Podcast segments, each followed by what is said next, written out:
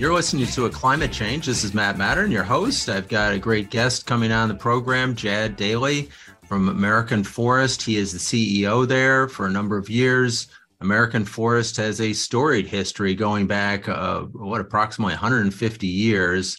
Has been involved in the environmental movement, movement really from uh, almost its inception in America, and has done some incredible work uh, right from the beginning of working with Teddy Roosevelt to creating national park systems system to uh, up to current day to providing forestry to cities and uh, working with lots of cities around the country and around the world to um, improve the amount of trees that we have, particularly in now lower income areas, because we're seeing that a lot of those areas are kind of uh, underforested and and they're creating heat islands in in lots of cities because there's not enough green space and it's kind of surprising and shocking how much the temperature at the surface level can change because of uh, the lack of uh, tree cover and green greenery in our cities. It's um, it's pretty uh, amazing. But uh, I'm going to let Jed, the expert, talk to us about that. Uh, Jad, thank you so much for joining us on the program and look forward to chatting with you. Oh, thanks so much, Matt. I'm, I'm really excited to join you. Uh, this is an amazing moment for the the forest climate movement, uh, which I've actually been working on this issue now for about 15 years. And it just feels like in the last few years, we're on this incredible upswing of societal support, political support. Um, some really transformational things are actually happening right now uh, in this work. And so just really grateful to connect with your audience and, and hopefully get some more people involved. Well, I always like to start with the origin story of everybody, and and tell us a little bit about your origin story and and what uh, what brought you to this work and um, and what keeps you doing it. Yeah, well, absolutely. You know, I I had uh, a, my kind of light bulb moment. Um, I grew up uh, loving the outdoors and, and having the incredible privilege to spend a good amount of time on a small island in Maine that you can only access by boat. Uh, so a lot of nature access as a young person. Um, but when I was in college, um, I took a semester off from college and uh, and I decided my self improvement project was going to be to read the New York Times every single day from the first page to the last page and this was 1988, and it was a time of incredible environmental crisis. Dolphins washing up dead on the shore, sort of uh, revelations around nuclear waste, uh, uh, just all sorts of incredible things. But the one that really cut through to me was climate change.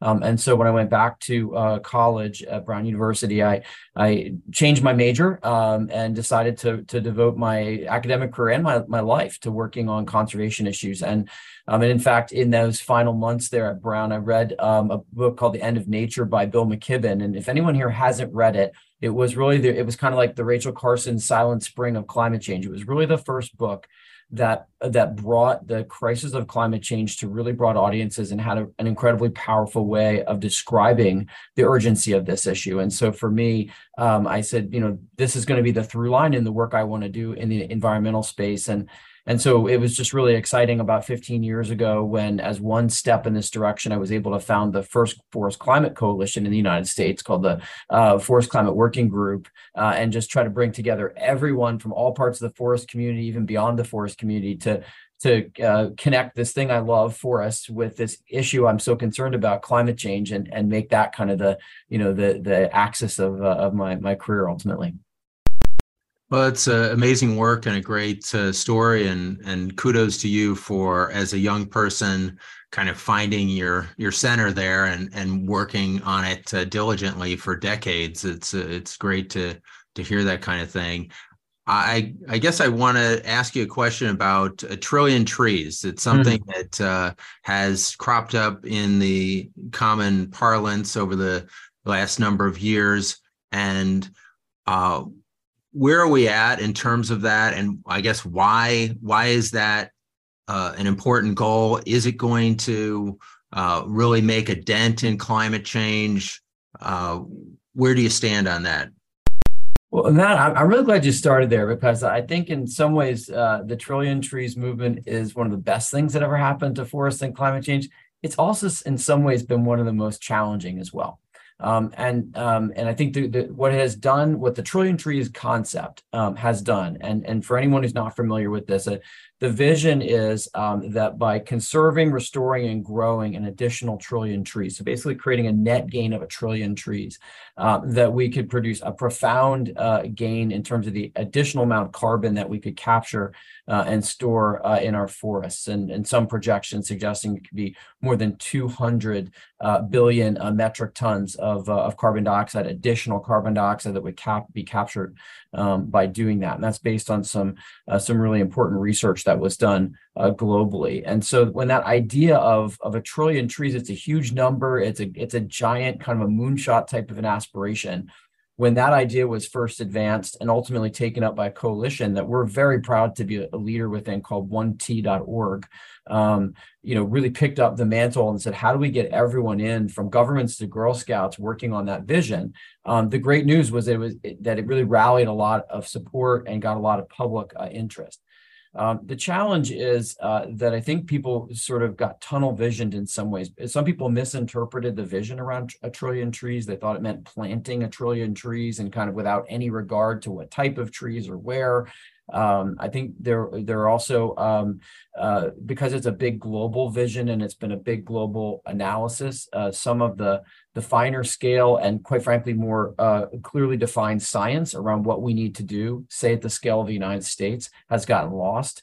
And so it's kind of become a, a, a little bit of a target for skeptics um, who feel like um, not only are they not 100% sure about the science which i promise you is very sound uh, but second of all i think sometimes people hear a trillion trees and they've sort of then jumped to the conclusion that it's somehow uh, instead of other things that we need to do on climate change. And there isn't anyone involved with Trillion Trees who's saying that. I mean, one of our organization's foundational principles is we are the oldest forest conservation organization in the United States. We work every day to make forest and forest products the biggest possible solution they can be to climate change. And we will be the first one to tell you we absolutely cannot, under any circumstances, solve climate change with trees and forests alone. I mean, it's just absolutely no chance. Um, but what's really interesting is all the science shows we absolutely can't solve climate change without contributions uh, from forests uh, as well. And so, um, you know, sometimes I think people, the trillion trees idea has kind of over uh, written that um, that that fundamental principle that we and others in the forest community have worked so hard to say is uh, you know let us help let us do our part. And the trillion trees vision and that is a metric of progress is a really nice way to frame uh, that ambition and to bring a lot of folks in uh, to do it. And again i think 1t.org this coalition that we've been proud to help support in, in concert with the world economic forum and, and salesforce a number of other great partners i think has been one one valuable tool to, to rally the forest climate movement well, I, I think that uh, from my study of the issue, it it definitely requires interdisciplinary approach, and that there's so many different things that we can and should be doing. I guess the question is kind of where does um, the trillion trees fall in the top five or the top ten? Is it or or is it useful to rate in that way? And then uh, a kind of a, a related question is what's the amount of carbon budget we have to spend? that's something that comes up in conversation uh, before the tipping point of of reaching our temperature levels increasing beyond 1.5 Celsius by 2030. Um, and where does where does this 200 billion metric tons get us in ter- terms of giving us more time to um, kind of save the planet and save save the climate? So where where are we at on that front? Yeah, well, if, if it's okay, I'm going to answer your question, but I'd like to take in a slightly different direction because I, I suspect it might be helpful for your audience to to let's bring this down to a scale where we can be a little more specific um, and and give people some some frame of reference that they can really relate to. So here in the United States, we know based on very, very sound uh, federal data that's collected by the U.S. Forest Service uh, and partners, um, uh, and that is uh, reported to the UN uh, uh, every year, um, that U.S. forests and forest products together are capturing and storing more than 16% of our carbon dioxide emissions on an annual basis right now, today. That's the that's the starting point here at, the, at this juncture in the U.S. And we have great science showing that we could about double that if we undertake the right actions in our forest, which I hope we can get into uh, later to show what those actions are. Um, and uh, and so and and the beauty of it is so right there I'm talking about we can get to uh, roughly a third um, of our carbon uh, dioxide emissions being captured by our forests on an annual basis. But don't forget, as those carbon dioxide emissions go down due to all the work that we must do in the power sector and in transportation and all these other areas, that percentage is going to get bigger and bigger because the amount of carbon we're sequestering stays the same. The amount of emissions that we're offsetting uh, goes down. And so that's why, for example, the Obama administration projected in their mid century climate strategy uh, that we could maybe get half or more of our emissions ultimately uh, captured and stored uh, in our forests. Um, so huge opportunities here. It's a big part of the equation. Again, it's not the whole thing, but that's why we say, you know, you can't win with forests alone, but you can't win without them either.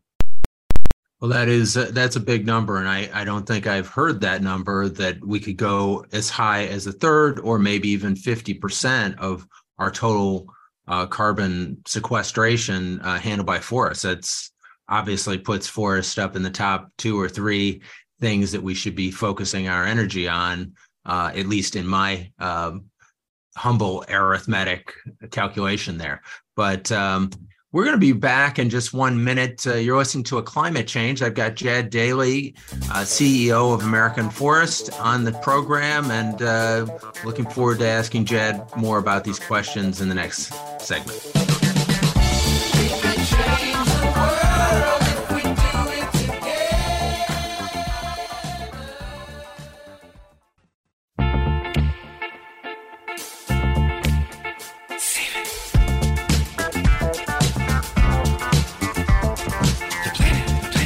Listening to a climate change. This is Matt Mattern, and I've got Jad Daley of uh, American Forests on the program. Uh, Jad, we were just talking before the break about how much carbon can be sequestered in forests. Uh, tell us about what some of those actions are that uh, we can take to sequester more carbon in the, our forests, and what are kind of some of the ancillary benefits, kind of downstream, if you will, for having a healthy uh, forest in in our country.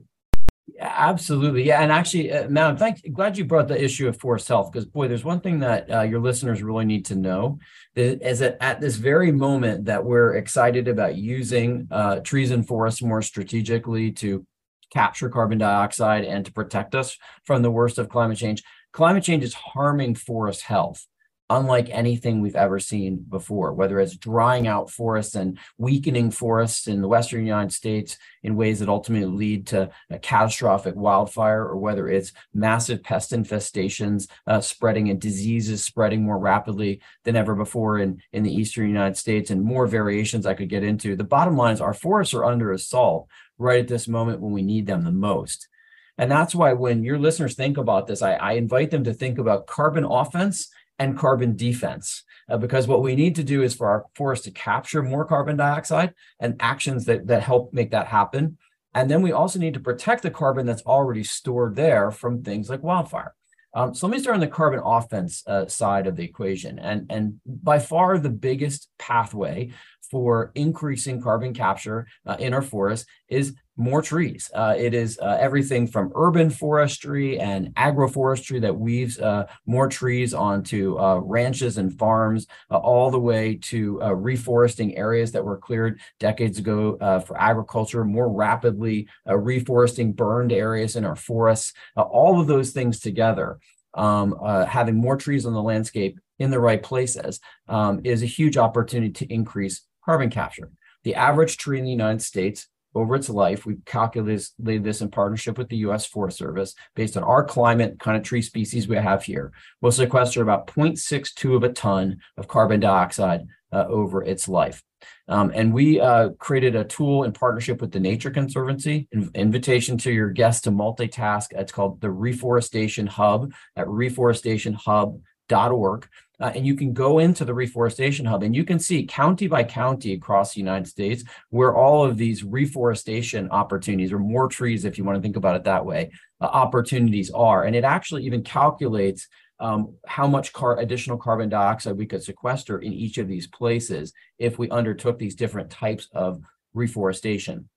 When you add it all together, um, our tool shows the opportunity to reforest 148 million acres of land across the United States in these different ways that I described and increase carbon capture in our forests on an annual basis by a little more than two thirds over current levels. So huge, huge carbon opportunity if we're able to take all of these different uh, reforestation uh, opportunities across the United States. So that's sort of a, a really classic example of the carbon offense side of the equation. Let me go to the carbon defense side of the equation. This gets a little more complicated um, uh, and a little more counterintuitive. The easy part of carbon defense is protect the forest that we have from development. One of the major uh, drivers of carbon loss is when forests are converted, they're cleared for agriculture, they're converted for subdivisions and other kinds of development. Um, and so we've been in an era for a very long time, for decades in the United States, of actually adding more forest than we're losing, which might surprise people. Um, but that's starting to turn around. And so it's really vital um, that we protect the forest land that we have uh, and, and prevent. Uh, prevent Let me just stop you there for a second. That yeah. that if what you're saying is that we we had been doing a good job of adding forests, and that now that's that's changing.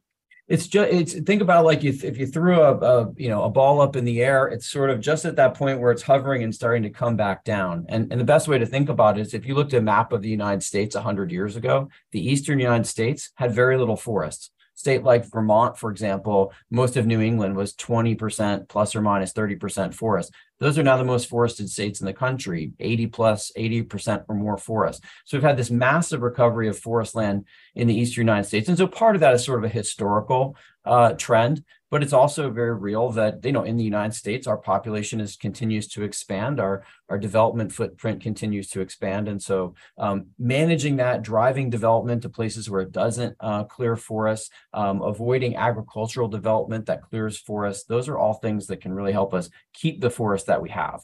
And so it's really important for people to hear we're not just talking about planting more trees, doing reforestation of different kinds. It's we also must protect the forests uh, that we have um, today.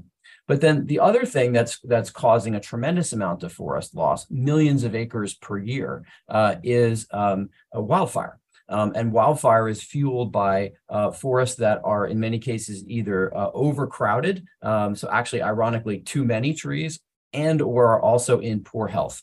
Um, so they're forests that um, are being uh, impacted by drought, uh, that have pest infestations and those kinds of things. And particularly in the Western United States, you have a lot of places where through a variety of management decisions about how we've excluded fire or how we've managed those forests, um, combined with the increased stress of climate change, more drought, more pest infestations, are leading to an extent of wildfire and an intensity of wildfire that we haven't seen uh, in in modern times.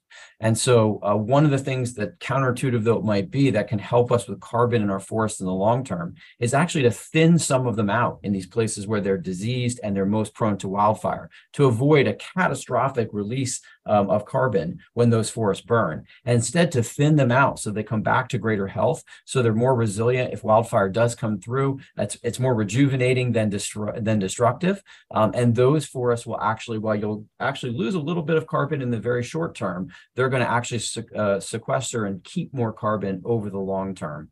And so that just kind of gives your folks a sense of the range of things we have to do from the very intuitive, you know, we need to plant more trees all the way to, in some places, we actually need to take out, uh, actually have to need to thin our forests um, so that ultimately the carbon that is trapped there can be resilient and last into the, into the future. Well, certainly uh, in California, there was a tragic example of a forest that was too thick around uh, Paradise, California, where the 88 people, I think it was, that died in a massive forest fire. And my understanding was that the forest was, as you said, too thick. And when it did go up, it created just a, a firestorm that was just impossible to control because of it being uh, not particularly well managed. I guess the question to that is how do we cut back and, and manage these forests? Uh, certainly, when driving through areas uh, like California, you're talking about massive sections, hundreds of miles of forest, uh, uh, thousand, tens of thousands probably of, of square miles. Um, how, how can we do that? What kind of budgeting needs to be done to to effectuate that? Are we getting the amount of money that's necessary to effectuate those plans? Are those plans in place? Uh, what more needs to be done? Yeah, those, those are all fantastic questions. And you really uh, spoke to our organization's heart when you uh, mentioned the Camp Fire uh, that so impacted Paradise, California. That's actually a place where we're working right now um, on doing the the post fire reforestation there, um, which is really important. Uh, you know, uh, in bur- uh, burned areas are not only uh, one of the places where we have the most urgency to uh, to restart carbon sequestration, um, but but burned areas that aren't reforested, uh, like the Camp Fire burn scar, can turn into incredibly deadly landslides and mudslides that add even more uh, harm to local communities. Uh, watersheds can be damaged, so that you know the water supplies um, you know won't be filtered and protected if the forest isn't replaced um, around streams and reservoirs um, in the mountains and those kinds of things. So there's just so much that's lost in catastrophic fires that you mentioned beyond the incredibly tragic uh, impact on people's lives uh, and property. And so reforestation is the starting point for for coming back um, the right way. And I should say that, that one of the things we're really proud of about that work in uh, Paradise and around Paradise at, at, the Camp Fire Burn Scar is that we've been using it um, as, a, as a globally significant laboratory for uh, figuring out what the details are, the scientific details to plant those forests in a way, replant those forests in a way that they won't just burn catastrophically again because one of the things that that the paradise example is both an issue of a forest being overstocked but it's also an example of a forest that had just gotten out of sync with how the climate has changed there which has changed very substantially in that area. So it's just hotter and drier than what that forest was was uh, naturally attuned to. And so as we reforest it it's vitally important that we use the right mixture of tree species genetics planted in the right densities and ways so that that forest will actually be a, a resilient resource that protects the community instead of a danger uh, in in the future. And, and so that's really a big that's sort of actually part of how we have to think about protecting ourselves from wildfire in places like california going forward is actually how we recover from the last one.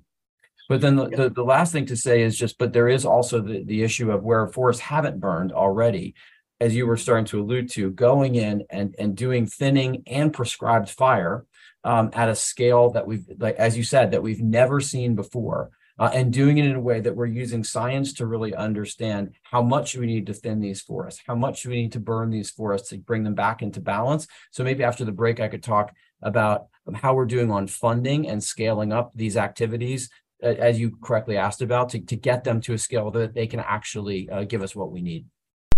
Well, that would be great. And I know that your organization has been in the forefront uh, of uh, control burns for quite a long time. I, I, think I saw on your website going back maybe 100 years or more. So it's not something that is news uh, exactly to people who've been doing this. Uh, sometimes you see, I see scrolling down the internet, somebody will say, oh, wow, this is this brand new thing we're trying but uh, it's actually been around for quite quite a long time and i guess the question is how do we implement it more effectively going forward uh, you're listening to a climate change. I've got Jed Daley on the program from American Forest. Uh, we'll, he'll be right back in a minute to talk about these issues.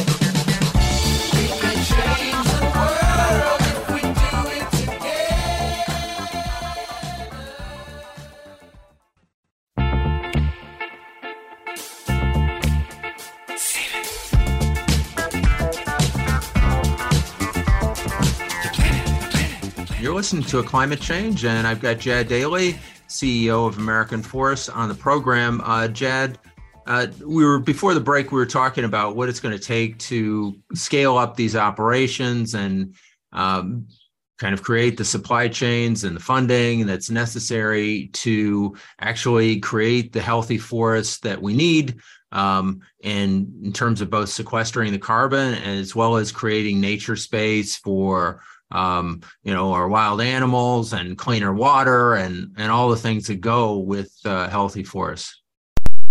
Yeah, absolutely, man. And and eh, as you alluded to, you know that the the urgency is incredible because there's so many public values at stake. Um, and the scale that we need to do this at, particularly in the Western United States, where I mean, we have forest climate uh, issues, needs, and opportunities all across the country. Let me be very, very clear about that. But there is an urgency of these issues in the Western United States because we're seeing such destruction in our forests from climate change. It's kind of the leading edge of, you know, of forest climate, uh, the forest climate crisis um, is is in the Western United States, and so that just means all those public values that are at stake, and a lot of carbon is at stake, depending on on how we manage that. And so, I think there are two things that uh, that would be really valuable for for your listeners to know. The, the first is that um, if you want to implement any of these actions, whether it is um, doing a lot more prescribed fire and thinning, or whether it's uh, what I was describing before the break about how to scale up climate informed reforestation. So we're actually reforesting millions and millions of acres more land, and we're doing it in a way with specially selected tree species that have a particular genetic composition and, and are planted with a, a particular understanding of, of the landscape, not just you know pines and lines. Um, you have to think about that like a supply chain. Um, and so take reforestation, for example, you know, you have to have the right seed to grow the right seedling that has to then be go to a project that's gone through all the right pr- approvals where the site has been prepared the right way. A lot of steps before you actually get to someone planting a tree in the ground. And then with uh, this work, whether it's planting, uh, you know, reforesting burned areas or whether it's doing, uh, you know, a prescribed fire, it's not like you do these things once you know you have to you have to stay on top of them because these forests are constantly changing climate change is, is constantly uh, throwing us curveballs. And so you have to have this sort of ongoing adaptive management uh, in place to uh, to do this work uh, the right way and to get sustained results. And so that's really what organizations like ours are working on, and many many other nonprofits. Our, our partners in 1t.org, that coalition I mentioned earlier, incredible work by federal agencies like the U.S. Forest Service, uh, state governments.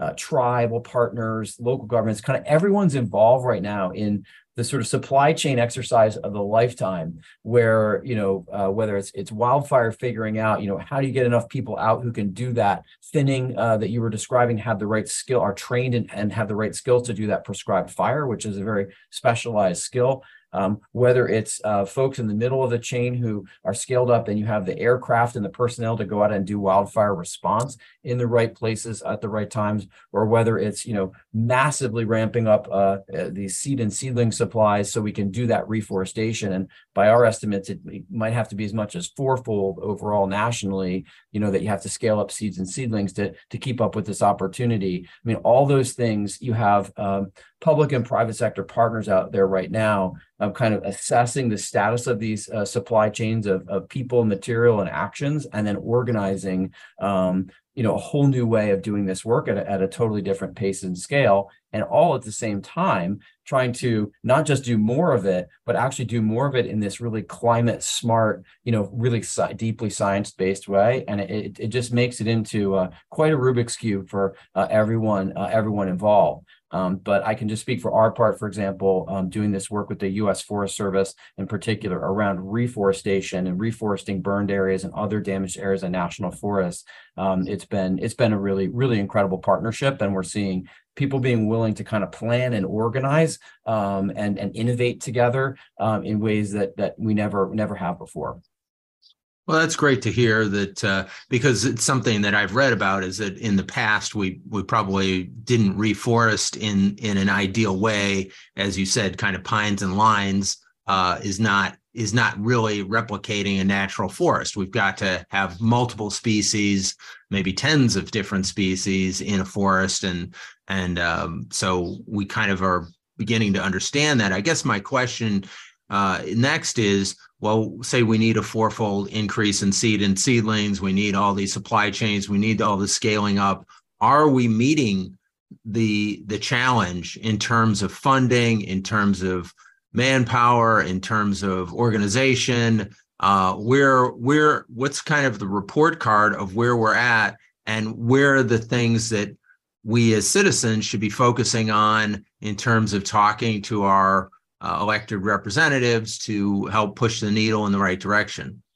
Yeah, boy, thank you for that question. Uh, that is exactly the right right next question, and um, and I, so I have some really good news to share with with folks. I wish this weren't news, but the I literally just tweeted about this earlier today. I don't know why more people aren't talking about the progress we're making on uh, getting uh, government funds invested in this work um, and uh, and really starting to ramp it up in ways that are both very encouraging and will uh, will lead to my offering um, uh, requests for assistance from folks who want to add their voices. So first of all, in the bipartisan infrastructure law um, and the Inflation Reduction Act, between those two pieces of legislation, uh, there is about $20 billion to invest in forest climate activities. $20 billion. That's the largest investment of its kind in world history in trees and forests as a climate change solution. And it's everything from tree equity in cities, which I hope we'll get to in the next segment, um, all the way to all this work that we're talking about related to, to wildfire. Uh,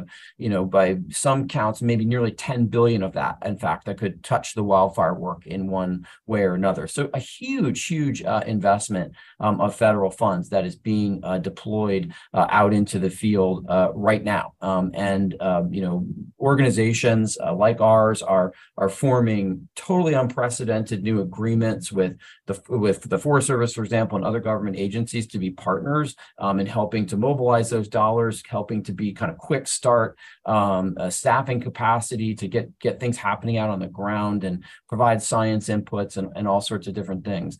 Um, one example of of the, these measures that we're really excited about is uh, we worked on a uh, for about five years on a bipartisan uh, piece of that puzzle called the Replant Act.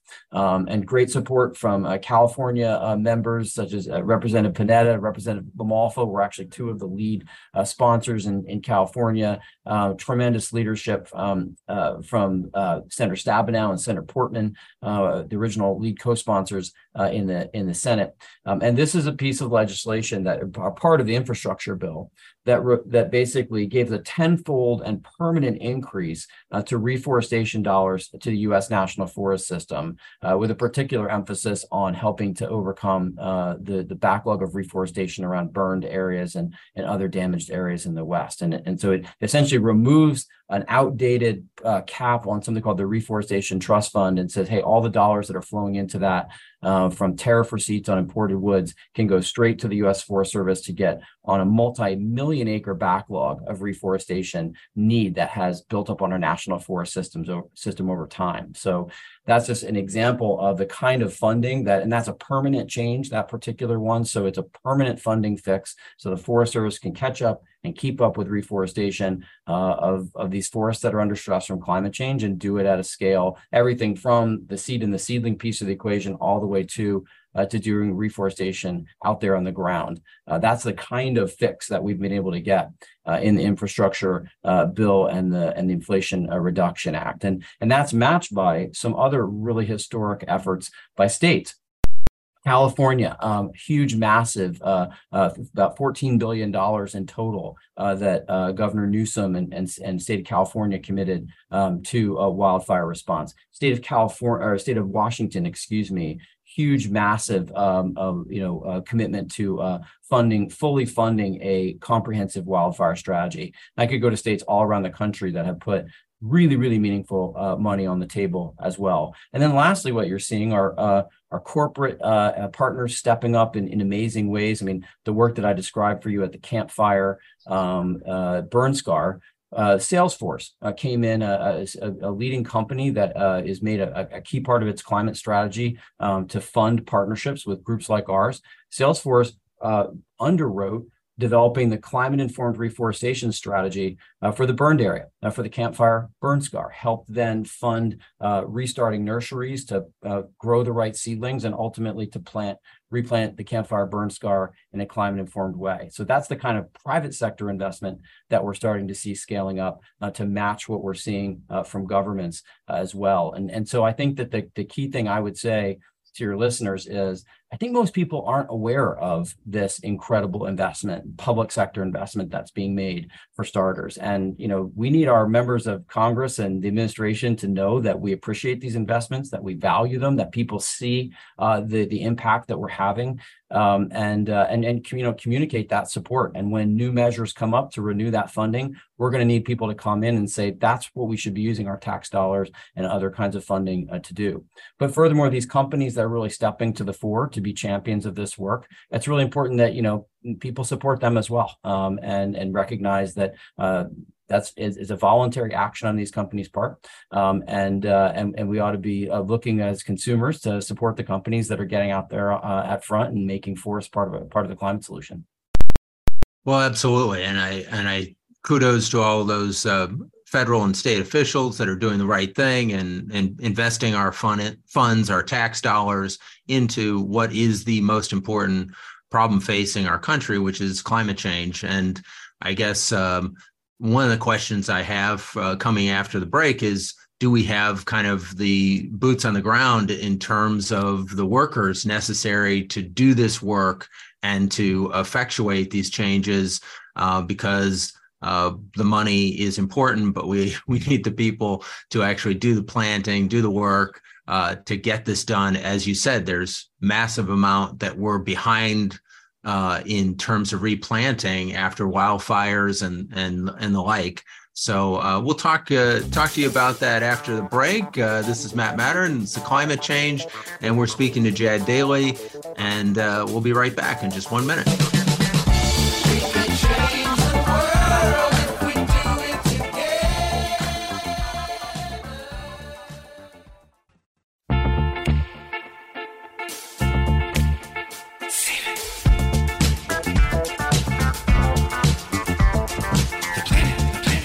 You're listening to a climate change. This is Matt Mattern, your host, and I've got Jad Daley from American Forest on the program. Uh, uh, just before the break, we are talking about people doing the work. Uh, you know, I'd like to have you also talk about tree equity before we jump off, and and also what people can do going forward. What our listeners can go out and do to help be a part of this process, either to uh, work with your organization or other organizations around the country to uh, reach out to their legislators and city council members or whoever um, that they uh, can have some influence with to uh, help solve this problem. Yeah, fantastic, Matt. Thanks so much. And uh, this this is so exciting. We've touched on so many important issues for our country that I think need more attention, and they need more climate activists. Whether you're a forest climate activist or just a climate activist, to, to understand how important this work is um, to our overall success in climate change and to make supporting these forest actions part of you know folks' overall advocacy and involvement um, for for getting it right on climate change. And so, look, I want to talk about one part of getting it right on climate change, which is absolutely essential, uh, which is what about trees in cities? Well, here's a cold reality um, that a map of trees in any city in America is a map of income and it's a map of race in ways that transcend income. In fact, we proved it. Another permission to multitask moment for your audience. Check out treeequityscore.org, treeequityscore.org. We mapped every urban neighborhood, American Forest mapped every urban neighborhood in America to show this systemic inequity of trees by income and by race in ways that transcend income. And we have it neighborhood by neighborhood. 150,000 plus neighborhoods across America. When you average it together, the neighborhoods with the uh, highest concentration of low income people have 36% less tree cover and are six degrees hotter as a result because trees can cool your neighborhood in total by more than 20 degrees at, uh, at the critical uh, tool for uh, keeping neighborhoods cool. Uh, neighborhoods with the highest concentration of people of color uh, have on average 45% less tree cover and are nine degrees hotter. And that, you know, transcend income, income part is a reflection of, of historic pa- uh, practices like redlining and ongoing patterns of bias and investment, uh, disinvestment in our communities uh, that track on race in ways that transcend income. And this, this just has life or death implications. Uh, Duke University did a study that showed that over 12,000 people per year die from extreme heat in America today.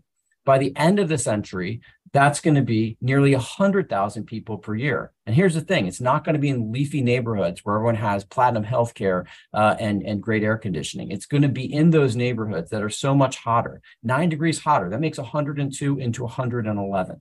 Um, it's going to be in those neighborhoods that are made hotter by uh, their lack of trees um, and where people already, uh, in many cases, have less protection in the form of healthcare and air conditioning and other kinds of, of defenses. So this is just a frontline issue for climate justice. We must create tree equity in our cities. Um, and invest in it uh, like it really matters as a, as a partial strategy, as part of a strategy to ultimately bring uh, cooling uh, equitably to uh, every neighborhood um, and protect all of our all of our citizens uh, equally.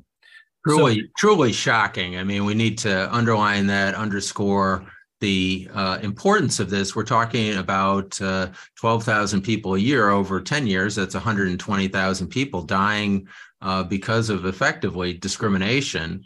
Um, please tell me that uh, we're doing something to improve this uh, radically and immediately. Yeah, well, it's actually even worse. I mean, so from 12,000 to 100,000 per year. So we're talking an additional 88,000 per year, uh, people per year potentially dying in a in a hotter, uh, you know, climate uh, impacted world going forward. Um, you know, that's what that Duke University study shows. So that's why this is truly a life or death issue. Well, we are doing something about it.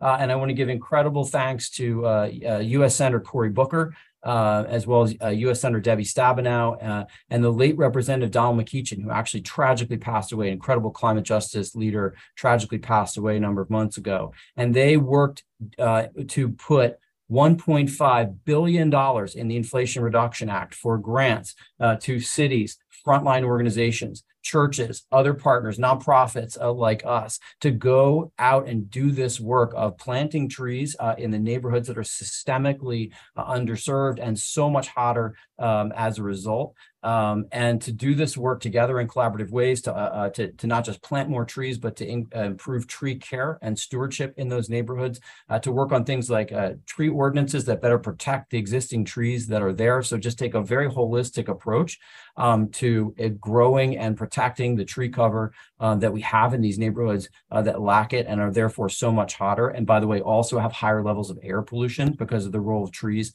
in reducing air pollution. And the, the great thing about it is this funding is not only focused on this issue of tree equity um, and reducing climate threats um, uh, through the work of tree equity, it's not only available to everyone from frontline organizations and churches to mayors' offices um, and, and, and, you know, trying to encourage them uh, to work together. Um, but it can be used for things like workforce development programs that help the people who need the jobs the most doing that work to get into careers in this work of urban forestry. We did a study that showed that we can create 25.7 jobs, uh, direct, indirect, and induced jobs for every million dollars that we invest in this work of tree equity. Now, the majority of the work uh, where this is, majority of the neighborhoods where this work is taking place are most foundationally economically underserved. That's what's driving the housing inequities, the health inequities that are exacerbating the threats from extreme heat that we're trying to uh, address. And so we just feel it's a moral imperative that if we're going to invest $1.5 billion in creating tree equity, we must address the underlying economic inequity, uh, which is such a, such a key part of this uh, equation. And so develop workforce programs that affirmatively help people learn about these career opportunities, get the training to come into them. Um, and so a, uh, a, uh, uh, we know that a part of this funding is going to go into programs like the Career Pathways partnerships that we're building uh, with uh, local organizations and cities all across the country, places like Detroit and Phoenix, uh, where we're helping folks, you know, from under-resourced neighborhoods find new careers and doing this work. And um, and and you know solve climate change uh, with a with a new kind of green job. So that that's just I think really encapsulates you know the urgency of this work, the kind of incredible political leadership that we're seeing, and total kudos to the to the White House administration has been amazing partners in driving this uh, tree equity work forward with this uh, with this new funding, and then what it ultimately looks like in communities of of different people and kinds of organizations coming together to do the work, turning it into economic opportunity as well as environmental progress. I mean, it's no wonder we did a poll recently uh, that showed 89% of Americans across party lines support this solution of using trees in our cities as a way to protect us from climate change and, and slow it down. Uh, so I think you know that that sort of shows I think where this part of the work can you know fit where forest climate uh, work can fit into uh, into a climate movement in America that has has a place for everyone. Well, that's great news uh, to hear that we're we're taking action. I guess uh, the question is whether or not the actions that we're taking are sufficient. Uh, 1.5 billion sounds a lot like a lot, but I also know, uh, based upon the money that's spent for lots of other programs, uh, around the country that 1.5 billion doesn't buy quite what it used to. And the question is, uh, what uh, what kind of resourcing are we going to really need to uh, solve this problem of getting kind of trees in uh, lower income areas and income uh, in in areas where uh, people of color are, are living. Uh, and particularly, I was thinking as you're talking about Phoenix being kind of, uh, from what I understand, it's getting to the point where it may be almost unlivable in the summers. Uh, maybe touching on that as a as another point. Well, Phoenix kind of encapsulates so much about this work, and, and incredible, you know, kudos. Um, uh, you know, to the city. Um, it, you know, just I- I- incredible leadership there from the city. Actually voted um, to uh, uh, to achieve tree equity by 2030, um, and so Mayor Gallego and City Council have have the city in an absolute pivotal leadership role working towards tree equity, driven first and foremost uh, by the heat threats in Phoenix, but all the other benefits this provides for people in Phoenix, and very importantly, working in concert with other things that Heat Ready Phoenix is doing to cool the city down. So not trees alone, but trees working in concert uh, with other solutions. And the, the, there are more than 50 organizations in Phoenix working together in an urban Phoenix Urban Forest Roundtable that we helped to organize. Groups like Arizona Sustainability Alliance and CHISPA, great frontline organizations that are making sure this is from the bottom up and the top down all coming together. It's it's just an all in uh, you know solution in Phoenix, and and again treating it like a life or death issue because it is. It, it truly is. Um, you know, because of the kinds of dire threats that you talked about, and, and making sure the trees are part of how uh, this city um, is is addressing uh, extreme heat. Um, but I, I, really hope that you know your, your listeners talk about the, the level of funding that we need in sustaining this. I got to tell you, when we first started talking about billions of dollars for tree equity in cities, you know, we took a couple hits. We had some folks come after us, um, you know, like this was some woke fever dream as opposed to life or death climate justice for our cities. Um, and you know, we're we really need more voices, um, more climate leaders to come out, more climate activists to come out and say, "Hey, this is a serious part of this work. Um, everything we've discussed here is a very, very serious part of this work."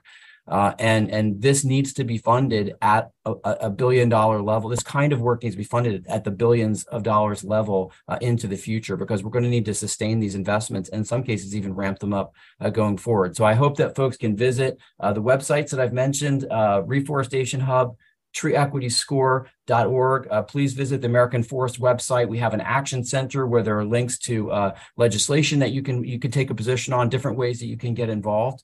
Um, and and I just want to lastly say there are lots of ways to get involved in your community as well. I hope you'll get involved in these national issues. Hope you'll get involved with an organization like us, national and statewide issues. But in your own community, I promise you, there are volunteer opportunities. There are local organizations that are doing work with trees and forests um, as a climate change solution, as a climate justice solution. And I really encourage you to find those opportunities right in your own backyard, right in your community, um, to help be part of this solution.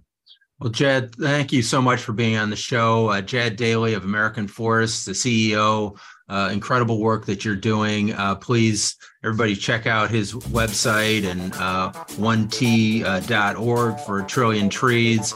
Go out there and do some work related to helping these problems.